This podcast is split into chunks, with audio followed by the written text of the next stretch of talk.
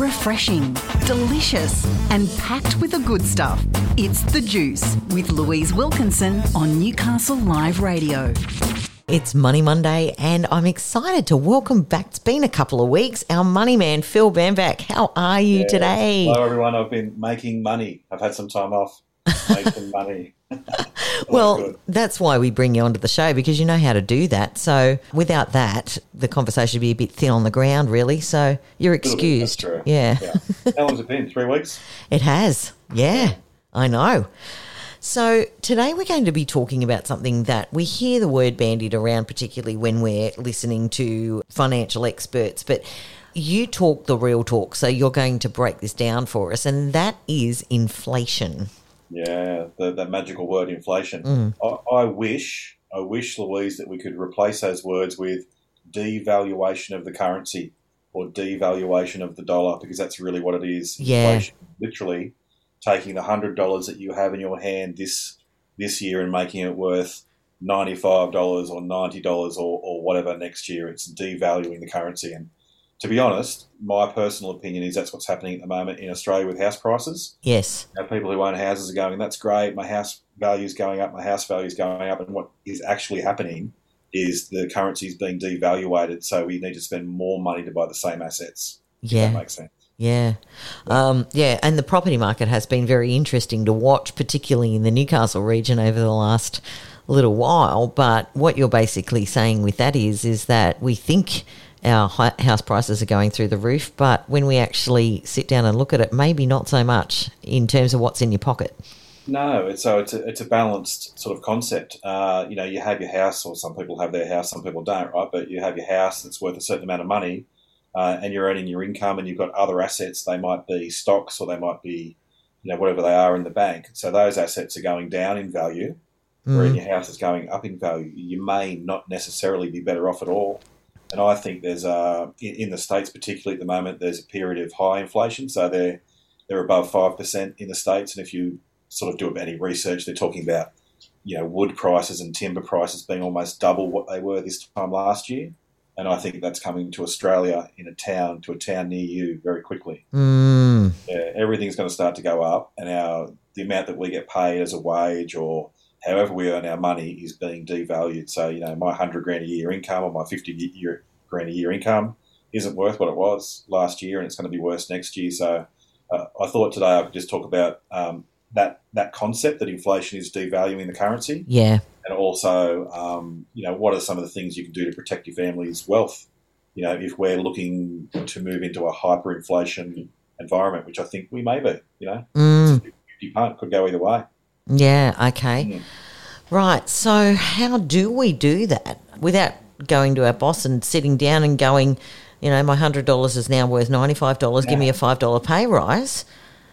You know what? That's one of my points on the list is ask your boss for a raise because that's literally the truth. Your hundred dollars is now worth ninety five dollars. So you know you're doing the same work that you're doing last year for less money, Right. uh, for, for less spending power in the in the economy. So will your boss give you extra money? I don't really know. You know, some will, some won't. There's been a lot of wage um, stagnation over the last few years, so I doubt it. But um, there's a, there's a bunch of different ways, and you know, depending on where you are with your levels of wealth, so you might want to um, help your children get into property as soon as they possibly can Yep. as a hedge against inflation. If you think about it, because the longer you wait, you know, the prices are going up. Um, it's it's just more difficult. You've got to spend more money to get in. So if you could help your kids get into property to hedge against inflation, that's okay. Um, you can use debt to hedge against inflation. So I know that sounds weird, but Yeah. if you, borrow, if, if you borrow half a million bucks to buy a house now and inflation kicks in, particularly hyperinflation, the house is worth 600 in two years, you're still only paying the 500 uh, at, at mortgage rates. So essentially, you're better off. You've got, you know, the same uh, repayments, monthly repayments, even though you're not earning as much or your dollar's not valued the same. but your asset value is worth more. So you can use debt against inflation to hedge against inflation, Yep. if that makes sense, which probably doesn't make too much sense, but you know. No, I get what you're give saying. Yeah, no, and if I can understand it, then everyone else can. Because, uh, yeah, Phil is extremely patient with me. Everybody, He goes, We're going to talk about this. Have you heard about it before, Louise? Do you know what I'm about to talk to you about? And I go, I oh. have, Phil, but fill me in. And by the end of the conversation, every time I understand a bit more. It's So- terrible because they don't really teach you the fundamentals at school. I mean, I remember when I became a financial planner, I thought to myself, why aren't they teaching this at school? Like, why don't kids understand how credit works or how the credit system works or, you know, just the basic fundamentals of money just don't get taught, it seems. Maybe it's changed. Maybe it's all changed and it's all good now, but I doubt it. No, I don't think so. I mean, you've got Emmy's in year 12 and, and Bella's in year 12, and Yeah. it's the maths textbook looks extremely similar to the one that I Yeah. worked with. Um, yeah, and we're now carrying around many computers in our pockets that we can Google what we want to know. yes, we can. I, I don't see the point of geography or history, particularly when you can just Google it. I mean, Yeah.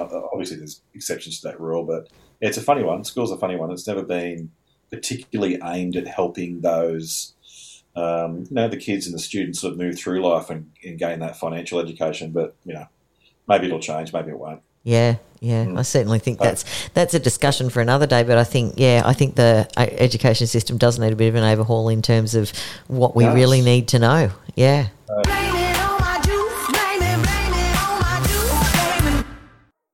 Some of the other ways uh, to hedge against inflation, we talked about crypto a couple of weeks ago We or did. a few weeks ago. Yep. So you could take some of your asset base, which is currently sitting in cash or however, wherever it's sitting, and move it to a different currency. So crypto being a different currency, um, that would hedge against the inflation of the cash Yep. that's sitting in, in your bank account. Um, look, there's been a lot of push towards gold in the last six to twelve months. So Yes. gold is an alternative form of currency Yep. that people do hold. You know, fun story. Don't know whether this will hit the screens or not, or the, the airways. But I had a friend in the year 2000 who thought the Y2K bug was going to, you know, collapse everything. So he just cashed all his money in to gold bars, bought a gun, and went and lived in the northern uh, the northern parts of Thailand in Chiang Mai for about five years till he realised he'd made a mistake and then came back. so, uh, you know, people do think that way. Um, That's great. yeah, it is. It's a good story. He's a funny guy, but um, yeah, he cashed it all out into gold and, and moved to Chiang Mai. But you know, gold's a different form of currency. Silver is a different form of currency. Real estate somewhere else you can put your money. But the bottom line is, cash is. Well, I'm just going to say it's crap. Cash is crap. Mm. Um, you know, cash flow is a different story. So buying assets that produce cash flow, that's a different story. Yep. Uh, but certainly, a lot of people. One of the attractions towards crypto and gold at the moment is people are seeing inflation, and they're looking at their money in the bank or wherever they've got it stored and seeing it lose value every day, every week. So they're moving across to alternative currencies that they don't think the inflation is going to hit. Um, Yep. And certainly, those are some. And look, some people buy shoes, collectible shoes. I know, right? Art, Love cars. language. Yeah. I mean, you- you look at those some of those um, people in the states or anywhere in the world really that are buying those, even the the joggers, the you know the super Yeah. as an investment, they've got walls of joggers or Yep. I don't even know trainers or whatever they're calling them uh, nowadays. That, that's showing my age, isn't it? But so collectibles, fine art, those types of things also generally are excluded from that uh, hyperinflation cash situation because Right. they generally go up in value in their own space. Okay. Um, there's a few ways to do it. Ask for a raise, get a better paying job hmm work more hours, create a side hustle, Yep. you know, uh, grow your business some more. But whatever you whatever you choose to do, I think inflation's coming, and we either need to be prepared to just live with it, which is going to be difficult for a lot of people Yeah. because most people really don't have a dollar to spare. Um, Yeah. so if petrol goes up and just the basic cost of living go go up, it's going to put a lot of pressure on society. So I would try and get ahead of it if I was in anyone's shoes at the moment. Okay, so with wages, for example, so wages go up with the CPI. So your your um, base wage goes up with the CPI each year. So you're saying that we're potentially heading into a situation where the inflation will um, surpass that CPI wage increase. Hundred percent, you're all over it. So yeah, so CPI being whatever it is each year, it gets set by whoever. Doesn't really matter. If inflation is greater than that, then you're losing money every year essentially because your cost of living is growing at a faster rate than the wages that you're earning are growing, Right. and that causes a lot of pressure on, um, particularly that bottom 20, 30 percent of the population who Yeah. struggle anyway. Um, but it, it causes pressure everywhere, really. Uh, it's a, it's a big issue, and that's why I don't think you know governments really want to talk about inflation much because it's um, it's a very negative term for a lot of people to think about, and Yep. I, I do think there's been a lot of smoke and mirrors in the last ten years around the inflation numbers. I my personal opinion is, and it's just my personal opinion, that a lot of the manufacturing's been pushed offshore to really, really cheap labour markets. So our Yes. clothes, our consumable goods are being, you know, made offshore. Um, we're buying them and not really seeing the, the true uh, inflation that's happened. Yeah. They should be a lot cheaper, but they're not. So I Right. think that's been hidden personally, and we're about to see it all kicking in a big way, and that's um, certainly what seems to be happening in the states. Uh, and generally speaking, they're a little bit ahead of us in that type of behaviour. So Yep. there's inflation in the states, it's coming to Australia soon. Right. So what's what's happening in the states? Everything's just going up. Prices are going up. So you've got fuels twenty five percent dearer than it was. Timbers almost double the price. Uh, so construction's a big problem over there. They just can't get enough timber. Right. And, and part of it, part of it is, uh, I suppose, COVID's created some supply chain issues. Yep. But you know, the other part of it is, I don't know how many trillions of dollars they printed over there out of thin air.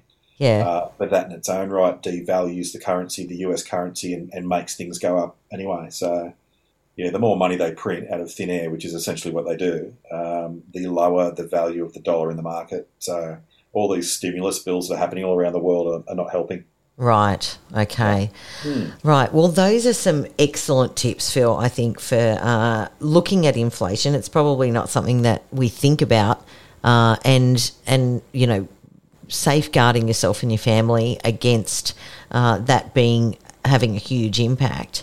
How how far if you if you had a crystal ball would Yeah. what would you say um, would be the time frame for Australia possibly hitting that hyperinflation marker that you that you've been talking about?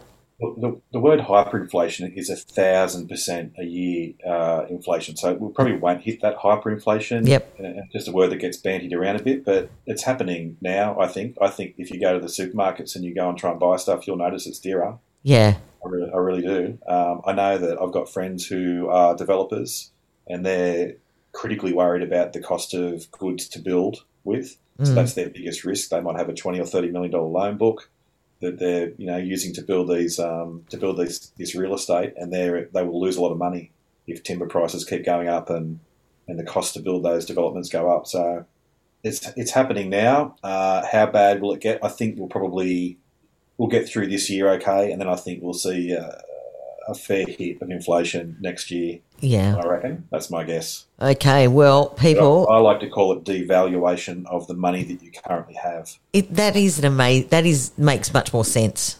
Like, It, it should be taught that way, I think, but because everyone hears the word inflation and thinks, oh yeah, whatever, but you don't really understand. It's actually devaluing the currency, yeah, yeah, uh, and that's not good for anyone. absolutely not. Yeah. Phil, I really appreciate your time. Um, they've been fantastic tips and uh, something that we should all think about. And you've got the hot tip here on the lipstick lunch. It's July. You have another six months to think about it uh, and make your changes because, yeah, uh, I think yeah, I think you're right. I think we'll sort of, um, you know, tappy lap along for the rest of the year, but then yeah, things will start to hit. Yeah, It's time to put some plans into uh, action because it, it will come. It definitely will come, and you know, I just don't like seeing people struggle. I, I can remember my time as a financial planner, and literally, you know, you had people with two really good incomes couldn't survive. yeah, and not how society is meant to be. But it's you know when you get that inflation kick, it makes it just worse and worse for, for people. So just have a think about it. Maybe move some some of your current assets that are sitting in cash into different uh, currencies or or different markets, or Yeah. have a think about it. Yeah, definitely. Phil Benback, thank you so much for coming on to the show on Money Mondays once again. Can't wait to see what we chat about next fortnight. Thanks so much. Yeah.